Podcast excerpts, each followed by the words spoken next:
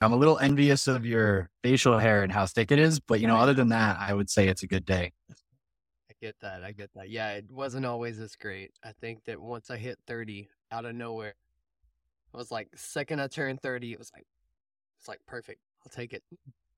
Awesome. That gives me hope, man. Cause I'm 29 and I wasn't able to grow this until this year. So maybe like 30, I'll just, when the rest will fill out. Yeah, I, feel, I attribute it to turning 30 and I've been taking beef organs for a little bit now. Um, Yeah. Supplement version. And they say they have a lot of like biotin. I think that's the exact vitamin mineral that's good for growing facial hair. So I don't know. Uh, Possibly. We'll see. We'll see. But but yeah, man, I, I won't take too long of your time. I, I don't know. I know you've been on a few other podcasts. I saw you were on Greg Luntz not that long ago. Kind of the structure, I don't know if you got to see any of my previous episodes, but I like the conversation just kind of flow. Uh, mostly focus kind of a little bit on your story. Kind of, I, I have some questions I think that are interesting that'll definitely get both of us thinking that we can go from, but mostly just spend the next 30, 45 minutes, potentially at the most an hour, and then we'll we'll just see where it takes us. And with that said, I'm ready if you mm-hmm. are, unless you have any questions before we get started. No, man, you got me for around an hour. I can definitely do anywhere in there. We end a little early. We end a little early. I'm Perfect. sure there'll be a moment where we just feel it's like time to stop. So sure. just, you know, you have a bit of grace period there. For sure. Yeah. I like to say I like to go until I feel full. And I think we'll both know when we're full. No no sense in overeating. Yes. All right. Yeah. With that said, then I'll I'll kick a quick little intro and then I'll Cool. kick you a question and kick it over to you and we'll get started. I'm getting some notes together on my end. All right. Welcome to the fastest growing podcast on all platforms. I affectionately call it the Better Than Best Academy. Why you ask? Because the conversations we mm. have, we share the stories of interesting people and we do our best to extract the life lessons, the gold that's within them. And today's guest honestly doesn't even need introduction. I'm super excited to have him as a guest today, but he's grown his account on the social media platform formerly known as Twitter. We now know it as X. He's grown it to about 75,000 followers and counting. He's scaled a content marketing agency to earning 500K annually. His name is Taylin John Simmonds. Now, Talon, I, I, want to dive into our conversation today by asking you this opening question What would make today's conversation extraordinary? Oh, man. Well, first off, that was a great introduction. When, when you said I don't need an introduction, I was like, holy crap. Have I, have I hit that stage yet? I didn't even realize it. That's, I guess that's cool if that's true. I think if it's free flowing and we can like align with what would be valuable for the audience, that'd be pretty cool. I, I like anytime we can have a conversation with a bit more depth. So like we can really get into the meat and potatoes of like some relevant topics, that would be awesome. And I think that'd make this a win. For sure. And I agree. I think it's going to be great. So I'm I'm curious. I, I've heard a ton of other podcasts, and they they like to ask the generalized question of you know what's your origin story or who you are, but I like to ask it a little differently. If people really knew Taylin, if they really knew you, what would they be surprised about you? probably how much I've changed in the past like 12, even six months, man. It's my girlfriend even said on the phone one time, like this is more recent, past like three or four months. She's like, You're a new person. She's like, I almost don't even recognize you.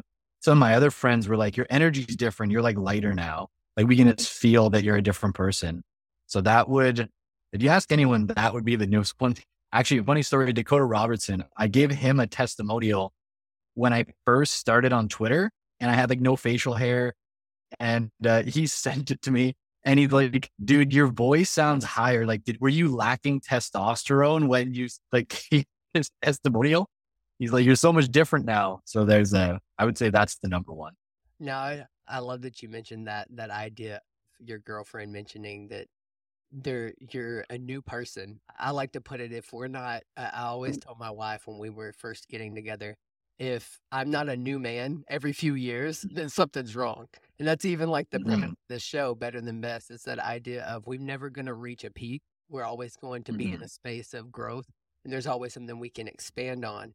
Now you mentioned there's this mm-hmm. new. Did you say lightness? Is that how you described it?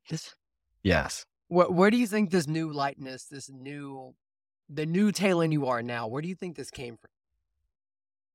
It definitely comes from less limiting beliefs and mm-hmm. more self confidence. I don't know how deep we want to go down this particular rabbit hole, but I did ayahuasca more recently in the Costa Rican jungle, and that I didn't know what to expect, you know, and it it was like very therapeutic. Tons of like medicine is what it felt like. It helped me break a lot of limiting beliefs, but also like aside from just that, when I first started creating online, I just remember as a man feeling very weak and fragile and like I wasn't living up to my potential. Like I wasn't making very much money.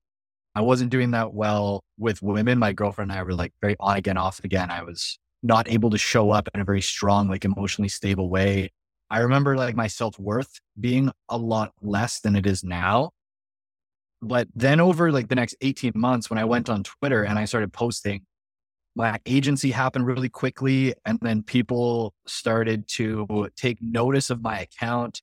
My skills started to compound. I started working and like writing for people that were running like eight, nine figure businesses like per year. And it was like that type of thing is so shocking to like someone whose identity is a lack of self worth. And it really took probably 12 months for the evidence to finally click in my head that it's like, I'm not the same person that I was before. There is too much evidence against that. And like, that's not me being delusional. That's just looking at the success that I've managed to have over the past year. And I think the ayahuasca happened at a pinnacle moment where it helped me make that transformation. And that's where I'd say a lot of that comes from. Yeah, that's already, I, and I love this idea because that was actually where I was, wanted to to head this idea of mindset because I myself I'm a mindset coach for for men specifically in this mm-hmm. creative space and I'm curious I'd love to get your your thoughts on what role do you think mindset plays in building your online business or personal brand it's like you mentioned in the mm-hmm. beginning mm-hmm. you had this this in these limited beliefs you had this lack of self-confidence but something about you still was going forward with all, all for it to all mm. just blow up technically overnight. So yeah, I'm just curious what your thought is on what the role is mindset. Yeah, I'm I'm really pulling on this thread a lot right now and trying to think about mindset a lot deeper than I ever have because I think a lot of like platitude mindset accounts really turned me off from mindset for a while because everyone's just like self care this and it's like the fluffiest like you can do it stuff. But I've recently come around to to realize that beliefs is probably how I would summarize. Like your beliefs impact how you like tackle the world. Like I like this thing that I call Hormozi's ladder. Uh, he talks about how to become successful, you need to pair the right beliefs with the right skills and consistent action over a long period of time. So whenever I look at someone who wants to be successful, I'm, I'm trying to figure out like, okay, do you have the right beliefs that are going to put you in the right trajectory? And I, I, how do I word this? There was a period of my life, probably like mm-hmm. in 2021, 2022, where I got really into science and started to see religion and beliefs as more of like delusions and fictions. And mm-hmm. it made me very nihilistic. I'm like, well, truth is like what I should really be aligned with. And the truth is like, look at the evidence I have and look at where I'm at.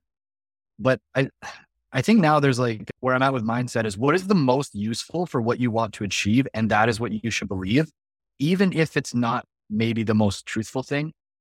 And this this analogy is maybe a little extreme, but I took my girlfriend to the Bahamas recently and we accidentally, because I'm an idiot who didn't research enough, went to one of the most dangerous places in the Bahamas. And it was the first time in my life that we were like biking down the street and I genuinely felt scared for my own safety and my girlfriend's. And this van pulls up and it's like six guys in like a really sketchy, like kind of pedo van, to be honest. Like it was very weird. And they just rolled down the window and they started hitting on my girlfriend and started chatting with us. And it ran through my head like, if people just open up this van door and these guys like grab my girlfriend, like I'm completely screwed. Like there's nothing I can do. But believing that I'm screwed is not like the most useful thing I can believe in that moment. Even if it would like get me killed, it is if, if my girlfriend's safety is the number one thing that matters to me, I should believe that I can help her get away because that will allow my actions to be in accordance with the highest probability of success. And so that's a really extreme example, but in, in business, it's the same. You know, when like I'm going into a product launch right now and I'm trying to be very careful to think what beliefs are going to allow me to have the highest probability of success during my product launch? Like, what do I have to believe about myself, about my execution ability, and then have my actions stem from those beliefs? So, beliefs are like the foundation, and you want to have the most useful ones for the outcome that you're aiming for. That, that's currently where I'm at with mindset. I, I love that idea. And I think it's great that you're taking this journey of even faith and this this truth and faith and science. I think they all kind of play off each other. And the deeper that you you go into it, because I'm a man of faith myself. I'm a Christian. I'm very big in my faith. It's a part of my life, and, and I look at it even. I, I love when the the almost seemingly woo woo belief stuff can mm-hmm. connect with science and truth. And it's that idea that they've done like mm-hmm. the studies of like when you, like neuroplasticity, something as, as complex as that is so interesting to me. But, but I, I think it's interesting too, is like you said, in that moment, it wasn't going to help you to think this is potentially the end. You knew yes. that if, if what you thought about, you would see. And it's that mm-hmm. idea of when we like what a man thinks he sees. And I, and I love how you mentioned it tying to business because I always look at it in this idea of when we set these loft, lofty goals, some would say, are like mm-hmm. crazy impossible goals. It's not that there's something to go get to, there's something to come from. And and I, I like to like almost reverse engineer it. I'm like, who is the yeah. man that I need to become to be in the space that I want to be? And then if I could work mm-hmm. backwards, then I'm like, if I'm living my day to day like that man, then it's only a matter of time before my reality catches up to my mind. Yeah. I do. I completely resonate with that. Who do I have to become? That that reminds me of like something Tony Robbins would say, and it, it's so important. Like even relating it to relationships, because this is where I probably have the most experience with this type of maybe belief hurdle. Is as someone who was like a very insecure man in my early and mid twenties, and always felt like a really healthy relationship was out of grasp for me, I started to develop a very scarcity mentality around relationships. And now that like things are working really well with me and my girlfriend, I sometimes feel myself kick back into that old person that I used to be, like a very reactionary, we'll say, way of being to certain triggers. And I start to get these beliefs of like, ah, maybe this relationship will end. Like, oh, I always knew that like this wouldn't work and love is like out of grasp for me. But the truth is, like, that mindset is very self defeating and it's not very useful. Like if I wanted a healthy relationship, that is not the mindset of someone who will be living and sustaining a healthy relationship. So I have to always catch myself when I go into that mode and be like, no, like these beliefs are not going to serve me and they're not going to get me the outcome that I want. It's time to like let those go and like self regulate and move more to this like other version of myself who's more integrated, can definitely show up better. Like and I think that applies to business and every other area of life as well. For sure. And I love that you touched on it from a relationship standpoint because I, I think of our mm-hmm. lives holistically. I think it's really easy, mm-hmm. especially when we get tied to building a business or building any form of career and things. It's very easy to get very single focused that we we tend to stop prioritizing on the other things that truly matter. So I'm curious, as someone who's reached a fairly substantial level of success, and now you see yourself with a girlfriend i'm assuming is mm, fairly serious how do you prioritize relationships while still building your your business Oh, that's a big question well one thing i'll say to get into the masculine and feminine a bit maybe this will be some a little polarizing for some viewers is i i do find myself more driven to like purpose driven work over my relationship it's not that I don't value my relationship highly, and it is very important to me, but I have found that when my relationship becomes the most important thing, it just feels like the quality of it starts to diminish. And my girlfriend starts to lose quite a bit of respect for me because she doesn't, she wants to be important, but I don't think my girlfriend, even on a subconscious level, wants to be the most important thing in my life. She, she likes when I'm like, hey, this is what I'm doing. Like, I have to scale this business. I have to self actualize. Like, there's a mission. It's like, you know, war is a, a good analogy for this is, you know, they always say men are just like ready to go on that mission and just sacrifice everything to like become who they need to be and fight and just like save their family is I think family, at least for me, is a very purpose driven driver because I like the idea of being a provider and supporting and being a rock for like my future wife and, you know, my future kids. I think that's very important for me. But it, it can't be like the number one thing. There always has to be this bigger overarching purpose that I'm working towards. And then I love having that family to come back to.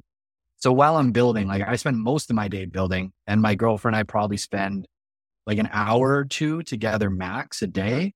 And that, you know, it goes through seasons. Sometimes it's a little more, sometimes it's a little less, but right now that's what's working for us. And it, you know, having maybe not as much time together does make us more excited to see each other and talk. And it, it does work. So I think balance doesn't necessarily mean that everything is treated equally. It's just that everything is where it needs to be for the most optimal results that we're going for. And that's currently how it's working.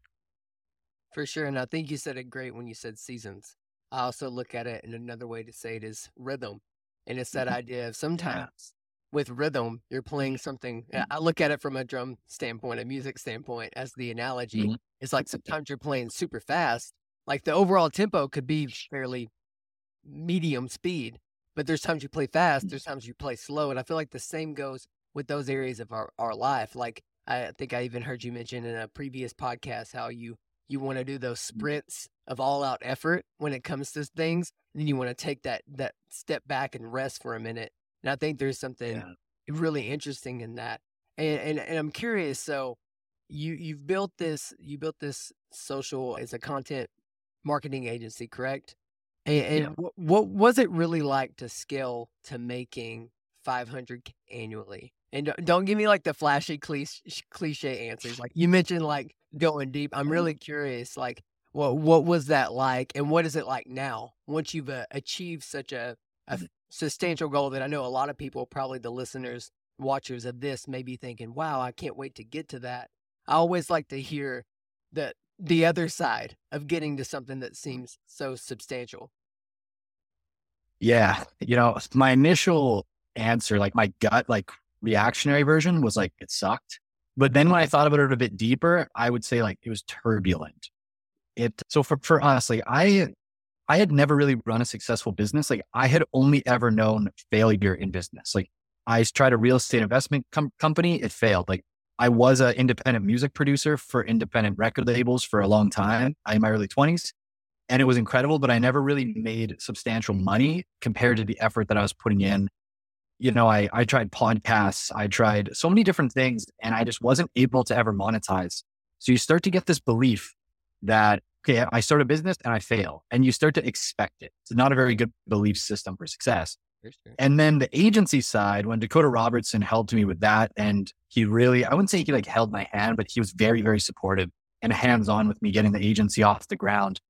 And it very quickly shot to like 10K per month and 20K, then 40K over the span of like three or four months. Like it was wildly turbulent. Like going from, okay, I have nothing but failures to now I'm writing for people who are featured in like Forbes 30 under 30. And I'm like interviewing them and they're like, okay, so you're the marketing expert. Like, what would you do? And I'm just like, I'm a marketing expert. Like, what? The? Like, it was just like the most turbulent like level of success. But because I was new to business, I didn't heed like the advice of people ahead of me. And one of the founders I was writing for said one of the biggest mistakes he made was scaling too quick. And I kind of thought about it and I'm like, sounds kind of dumb. And I was very ignorant to that advice. Yeah. So I just like, I had so much opportunity that I was just like, okay, yeah, we're maxed out, but like, that's fine. We'll just sign, like, there's like this client here that's willing to pay like 7K per month. So let's just sign them on and then I'll just hire new team members. So I was like bringing on clients quick. I was hiring quick, re-systemizing quick, not realizing I was building like a house of cards. Yeah. Because I'm just like, okay, it's good. Like, yes, we, in the short term perspective, you bring on all these clients, you oh, hire these writers, they're writing, and you're sitting there and you're like, look at this working. This is incredible. And then the writers hand over this work that's like really not good enough to post. And you're like, oh, we have to edit this. And then you give it to the clients and they're like, this isn't good enough. And then that happens across multiple clients while you're signing on new clients. And then the old clients aren't happy. And I was just like, what have we done? This is an insane house of cards. And it just like kind of busted everything. And I wouldn't go as far as saying like we lost all our clients. It wasn't like a total catastrophe. It was just like we had to realize that we broke our systems. We did not scale as efficiently and we did not respect business enough, I would say, and like taking time to make proper decisions and proper systems. And it was like very stressful. And I guess probably one of the only times in my life I actually felt genuinely depressed for like a week where I like, I was actually losing hope and I was just miserable. And people were DMing me on Twitter being like, dude, what is happening to your content? It's like an avalanche of misery. And I'm like, holy crap, it's showing in my content. That's how bad this has gotten. And it was just brutal. Like I, I did not enjoy that aspect of it.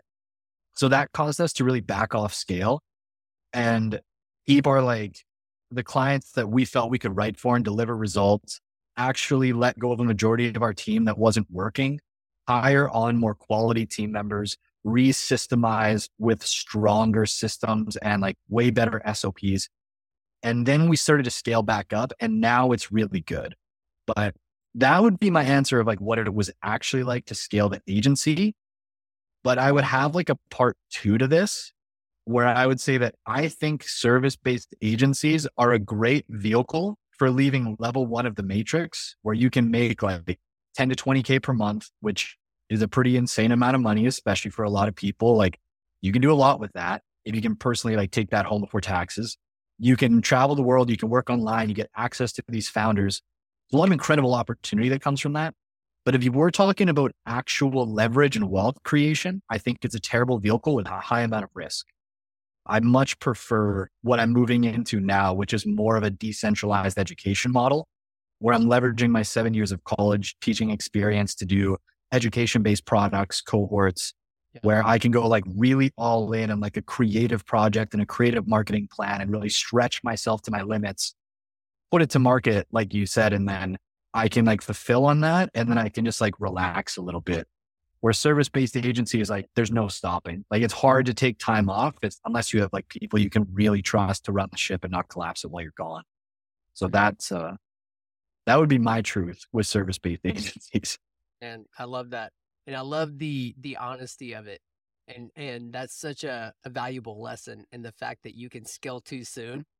And when you don't have the right foundation underneath you, it could potentially crumble. And even if it doesn't crumble on the outside, it's that inside of like you said it was so so mis- miserable and, and, i'm curious too is and I, and I agree with that idea of i think that the decentralized education the the courses the coaching the core cohorts i think that's a a really great goal too but it goes back to i feel like and, and i think you mentioned it before some people are just they love work, being a workaholic and they're in a space where yeah something like a service based agency, social agent content agency would work for them because that's how they're wired.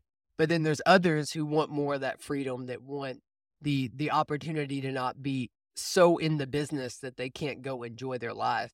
And I think that the people that are looking for mm. that that have a substantial knowledge and an ability to teach and, and coach people should mm-hmm. definitely lean into that that side of service based business, which would be that that coaching educational. Yeah. And I'm curious. So I'm curious. I love that those little pieces of the sto- of your story that are that leak out. The fact that you were a mm-hmm. college educator, a music producer. I'm curious what skills and and kind of lessons learned from those seasons of your life are you applying to your current season? I'd say more soft skills than anything. I think soft skills are very transferable, regardless of where you learn them, because hard skills tend to be very like context dependent. Like if you learn sales, yes, sales like does transfer over to a lot of domains, but if you want to use it to make maybe like income or career, it has to be very sales based. Soft skills such as like as a music producer, I learned more about thinking than anything, I would say. Like to understand the idea of complex systems and the way that they work, like that definitely came from music and I've never heard anyone else talk about this with music, so maybe it's just the way I view it. But like when you really start to understand, like it seems like you're a drummer. I love the picture in the background. I was more of like a drummer myself when I was into music. Like if you just play drums like by on their own, you can kind of just like bang them as long as they stay in like rhythm or whatever. But the second you start playing drums with other instruments and they have to have like this interdependent relationship, it completely changes the context of like what is good and what is bad. And that to me is how like a system works. Like another example would be the human body is, you know, like the heart needs to like pump and do its thing. But if the heart stops doing its thing, it like ruins the rest of the system and the system shuts down. So you have very like, you have a lot of interdependence. And there's a way of like viewing the world that way as like interdependent and what are the systems? What are the, you know, even on a societal level or like a, a business level, who are the individuals within the business are they working together in an interconnected, inter like dependent way that benefits one another? And if even one person goes rogue in the wrong way, it's catastrophic for the whole system of the business. And I've learned a lot of that from music. So music, that would be the number one thing I learned that has carried over is systems thinking. Being a teacher, I would say taught me more about the way that different people think and being more open minded because there's some students that are like, Hey, I think in like coding language, just tell me exactly what to do. But it's like music's a creative discipline. So that can be hard to do because there's a lot of nuance. And then there's other students who are totally opposite and they're so creative and they just don't like rules and they don't like limits and they just want to be kind of guided on how to do stuff, but they just want to like break things and play around and they want information delivered in vastly different ways. And because I had to do that, it got me out of this way of thinking where I'm like, this works for me. So this is the way to do it. And I started to think a lot more wide. And I'm like, hey, what are the like seven or eight different ways to do this? So that I can understand this more deeply. Like, how would I teach it to a creative? How would I teach it to this person? And it, it's changed my approach to writing and to business because I'm no longer thinking like a one trick pony where like, okay, cool, we can do cold traffic and then that's awesome. That's how we generate leads. I think like, okay, what are the fundamental principles of driving leads? There's like cold traffic, there's, you know, appointment setting, there's inbound leads, there's referrals. And then I look at all the different principles and like, how can we be most aligned with the ones that work for us and then optimize them while also understanding the other ones in case we need to use them? that level of thinking came from teaching. So those would be the two biggest transferable skills. Man, dude, beautiful mind. Like just the way that like you not only articulated that, but just like I, I could see the way that you thought through that. And as a as a drummer myself, and I've been teaching some drum mm-hmm. lessons, and I totally agree. Like I, I have a handful of students, nothing crazy, but just those students and seeing how their brains work. Like one's very he mm-hmm. he came from a sports background, so he's very like, give me the sections I need to learn and watch like, and I'll go practice those sections. And the other guy is much more mm-hmm. creative. He's breaking the boundaries. Is like, why do we play it that way? Why can't we play it this way? And it's like, and it's so interesting to hear. And I think it's important to see it that way. And I think having people, and and I love that you mentioned you're going into this this education space for whether it's people building brands or businesses because I feel like we need more minds like yours in this coach. I'll, I'll call it coaching space because I, I sure. coaching space, and I know it gets a bad rap. Yeah. Like even calling myself coach, I'm like I'd rather not do that because I don't want to be labeled with all these jokers out there. But but I say that in, in a way that I think it's necessary and it's needed because there needs to be more mm-hmm. like like you and me that are taking that approach of it's not just A to B for everybody. And it's it's important to see yeah. it that way. Like you're at A, let's get you to B. But sometimes in order to truly get the full scope of an issue and a problem, you have to almost spiral around it to a point where you arrive at a conclusion that's got a lot more layers than you potentially might have thought if you just tried to get to the, the quickest route to get you there. And, yeah. and, and I think that's super interesting. I'm I'm curious to kind of shift a little bit because we mm-hmm. totally could dive into that super deep, but I, I, yeah. I have a, a, few other thoughts I'd like to yeah. go into. Going back to this, you mentioned in your in your Twitter bio this digital identity. So I'm curious, what does digital identity mean to you? It's a big question, and I'm working with my copywriter right now to really get to the core of like what do I actually think and why does this idea resonate. So I'll tell you maybe the story behind it and it'll, it'll hopefully answer this. Okay. Is so my co-founder Dale and I wanted to run a cohort, but we want it to be more of a meaningful experience. And we want, as a creative entrepreneurs, it's just not enough for us to be like, all right, let's just release a product or like let's just throw something together and just like do some standard marketing and do what everyone else is doing. Like we're just that's not fulfilling enough for us. It's what's the bigger idea? What like what's the the depth and what is really behind what we're trying to teach here? And what do we truly believe? And how can that translate into purpose driven business? Like I, I just cannot do things just to make money. It has to have some kind of purpose. Yeah. So the idea of doing like a cohort, we're like, okay, what do we honestly believe about content in our 18 months of writing for all these founders, running a ghostwriting agency and building our own brands? And it is that personal brand just genuinely makes your life easier on all fronts. Like when I really thought about it, it's so much more than just the money. It's, yeah. Okay, you start posting online and people start resonating with you and your ideas and having an emotional connection with you. You start attracting clients. Now you're making money. That freedom from being in this digital environment and having influence in the digital environment, like translates and feedbacks into the real world. And now you can travel wherever you want you're meeting people all over the world. Doors are opening. You're being invited to go and maybe apply to like different jobs or go to different events. Like I got, I went to Miami with like a bunch of people I just met on Twitter. And my girlfriend was like, How do you know all these people? I was like, Twitter. And she's like, What? It's so weird. And they, we just, it was awesome to like connect with all these like minded people. And it's, you know, creating it has caused me to have to become a better person. So it's been an incredible self improvement vehicle. I've had to get much more consistent. I've had to get more competitive. I have to have higher discipline, like really challenge my thinking and look for my uniqueness and it develop this self awareness that allows me to create these brands. So like every area of my life drastically improved when I started creating a personal brand. And mm-hmm. we were like, well, what is it's like a digital identity because it's it's not fully abstracted from who you are but it is this digital extension of it. It, it can be larger than life. It can be exaggerated a bit. You can choose which parts to share. And this like digital identity becomes your resume and it completely changes the way you interface and interact with the actual world because of that influence.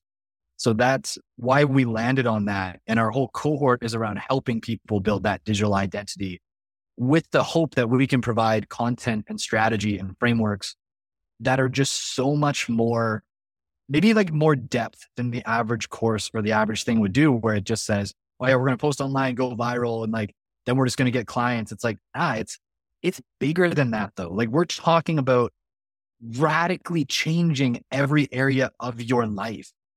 Like that's a huge idea. And that's what your digital identity means to like me and my co-founder. I love that. And I love that it's you, you coined it perfectly being a creative entrepreneur and needing to make an impact just as much as making an income and for some people they they they miss that mark because they get so draw they get so drawn by the money side of it and i think that when you can create such a space like what you're trying to build is great and and I think it's great because you've done you kind of almost like a, a Trojan horse. you you've built this like I can get you the content and the practicals, but really it's the the identity. It's the areas of yeah. the, all areas of your life, and I think that's great. And and as you speak, like my my gears are turning for for my own offers and the things that I look into. I'm right there with you. I've mentioned identity a few different ways I think I put it as creative identity. So like as soon as I saw digital mm-hmm. identity, I was like, my ears perked up because I was like, wait a minute. I feel like it's like you mentioned, you have that level of connection with someone. I, I think that's that's super interesting. And with that said, I'm curious. So obviously, when you're building these personal brands, it's it's easy to want to show only the highlights. And I'm curious, how do you balance the authenticity with the curated aspects of a personal brand? I, I love this question because again, I've been talking to my copywriter a lot and trying to get more, not only to the core of the digital identity concept, but also to my unique value proposition as a creator. And it's it's a very weird thing to explore. I, I don't know how other people feel about this, but whenever someone's like, what are like the things that are like best about you or what like uniqueness do you bring to the world? I'm like, I'd feel arrogant even exploring it because it's almost like asking me to pump my own tires. And it, it's very odd and like uncomfortable for me. But I, I just find that I like depth just in any regard. Like I, one thing that I really don't like on social media and like turns me off a lot of accounts is just the surface level regurgitated generic content. Like you know, as a writer, you might see like, hey, like here's some copywriting tips, like facts tell, stories sell. And it's like, dude, do you have like any experience with this? Like, seriously. So for me, it it's all about sharing like what's actually happening. Like when you ask me about my agency, as you said, like, don't just give me the highlight reel. I understand why people want to do highlight reels because, you know, they're they're relying on business income. They're like, I want to be like looking good socially. I want to present myself well but I just I don't feel like it's authentic enough because the truth is that like life life is very messy and everybody knows that on even an unconscious level that like there's lots of ups and downs like there's there's failures on the way like even if you just learn anything like learning drums you'll see that you are going to fail a million times before you are successful even in like micro failures yeah so there's a lot more failures to talk about than successes exactly. in anything that you learn and that's one of the human constants everyone knows failure, but like not everyone knows success. Yeah. So when you share failure, it makes you very human. Now there's a way to do this that works and a way that doesn't. If you just share, hey, I failed and like, look, I'm here, then you're like a victim that's not very attractive and it's not very vulnerable. But what I would say about vulnerability is vulnerability is sharing like weaknesses and failures, but ending in how they improved your life and how you become stronger because of it. And I think that's the proper way to do it in content is, you know, to get maybe a bit more granular. Some some posts that I've done, like my pinned one on my on my profile. I wrote that about how this the ghostwriting thing isn't really what you think it is. And my co-founder read it and he goes, I don't think we should post this. He's like, I I think people are gonna be like, don't hire these guys as an agency because it's all about, you know, the downsides of an agency right. and what we learned. And I was just like, trust me, man, just I don't know. I got to put it out there because it's the truth. Like the agency model is great for these reasons, and the trade offs are these reasons. So let's talk about all of it. And it became one of my like most resonant pieces of content. And people started to call me the contrarian ghostwriter. Yeah. And people would DM me and they would say, man, it's so refreshing to see someone else talking about the reality. And I was too scared to post it because I was worried I wouldn't get any clients. Hmm. I was like, damn. But like that brought me in leads. It was the crazy thing, man. I posted it and I actually got like, I think I closed 20K per month worth of leads off of that post talking about how crappy ghostwriting is. But it's all about the framing and it's the story. And it's it's not about shitting on things. It's just about being real because everything yeah. has a trade-off. Share that story. Like no matter what you're doing, like you know, maybe to get not to get too philosophical, you don't have to see the world as like good or bad, right or wrong. It's just what's the trade-offs.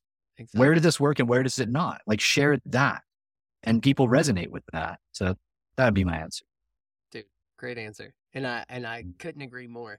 It's that idea of too, I mean, we hear it a thousand times, not to sound like the cliche, but people buy from who they know, like, and trust.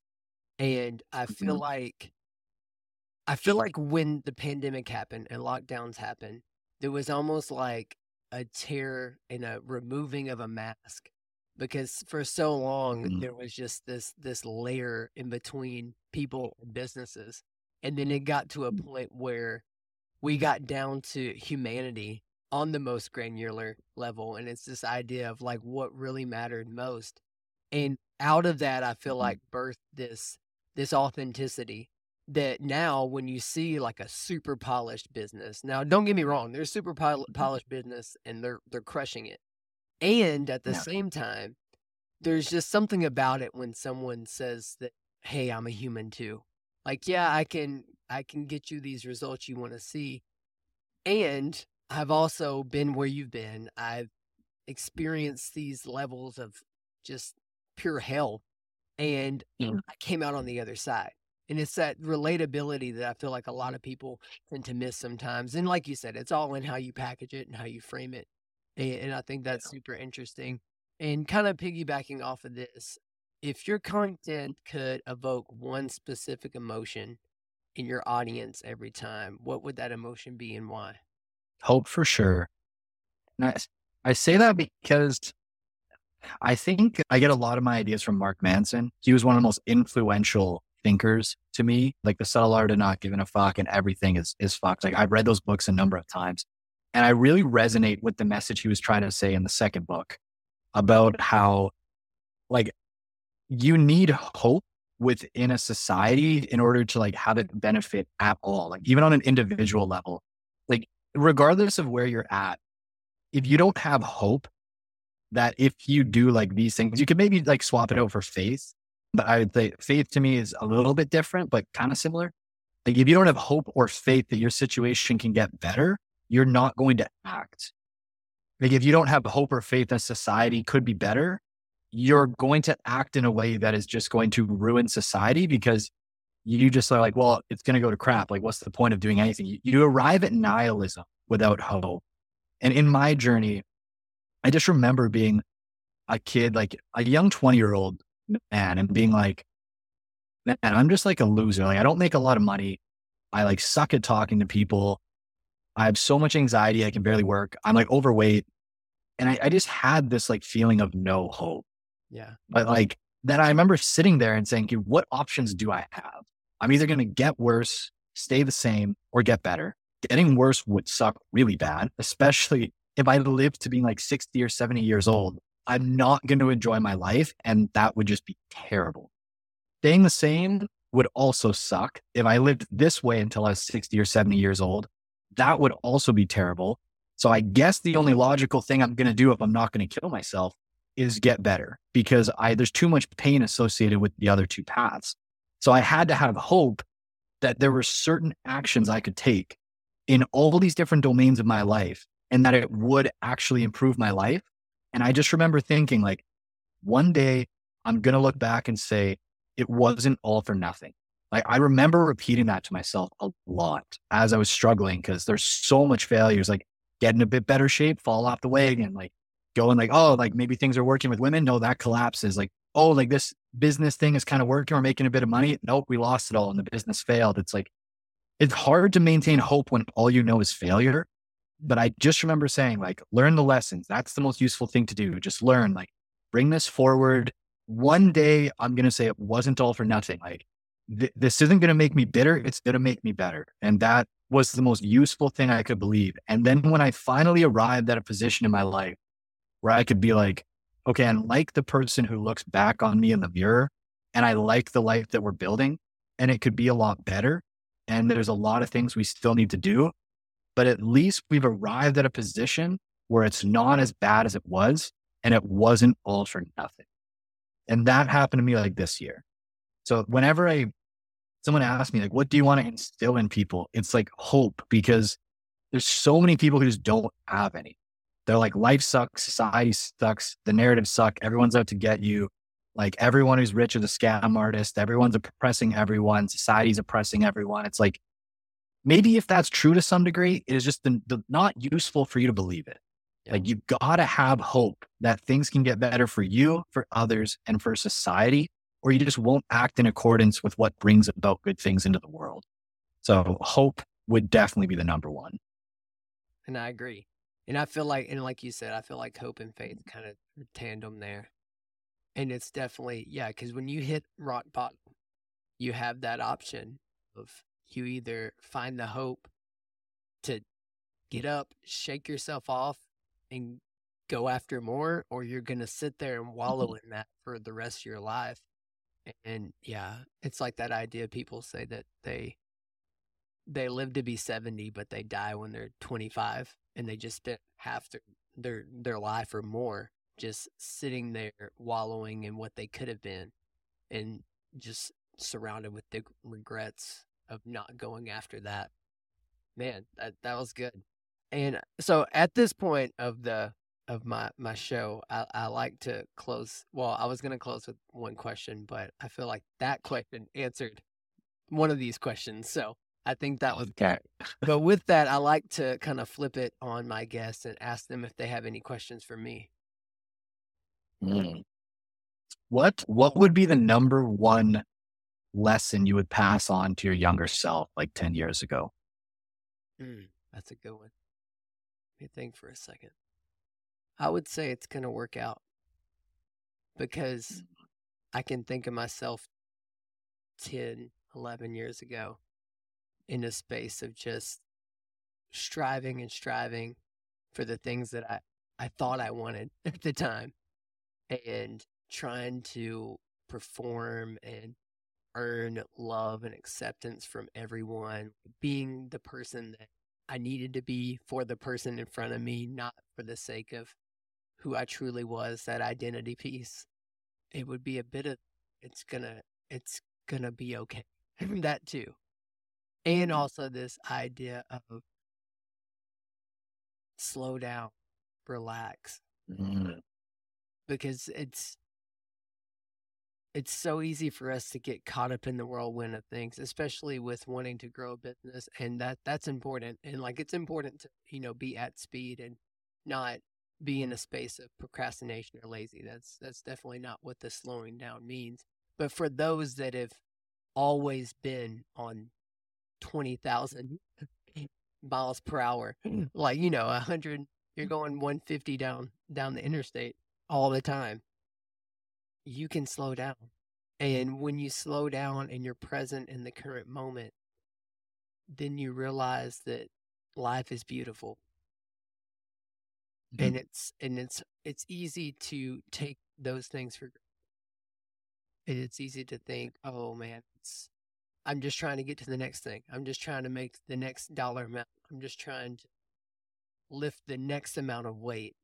You know, I'm just trying to learn the make the next song, whatever it may be that you're thinking of.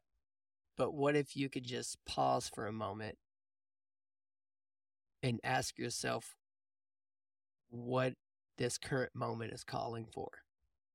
That's I would probably share to younger me. That's a good answer. I feel like that question can reveal a lot about a person and what they've gone through. Because if I was to be like, what's one big lesson? it's usually going to hit off one of the biggest obstacles you've overcome, most likely. So it's going to be an interesting question. And what I would say to my younger self is just keep going, which seems like a flipped version of your answer, like yeah. the same answer with different words. Uh-huh. I love that. Yeah, for sure.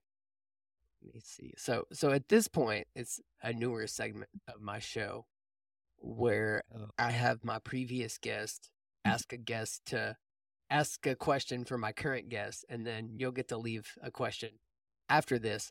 Play on the one like if you know what would you do if you you weren't afraid to fail, but like what should you be doing and know that you should be doing that you've been putting off that will have a long lasting legacy for yourself.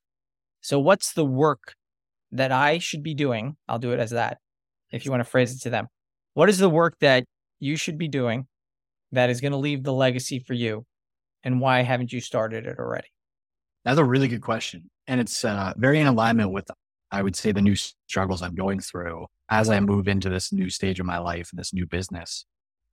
And I think that it is actually making more time for creative endeavors, like carving out four hours a day every single day to sit down and write, then do the work and create the content at a higher quality and be very radically consistent. I've been so all over the place with, you know, being invited on podcasts, doing Twitter spaces, doing calls for the agency, like working with clients, doing emails, it started to slip. Like the truly impactful needle movers have slipped away from me. And I would like to restructure my life moving forward so that I'm able to do more of that work, which is perfect because tomorrow was my last day of calls. And then I actually locked my calendar in a new way so that I can do that every morning. It's a perfect question. I love it. That's so good.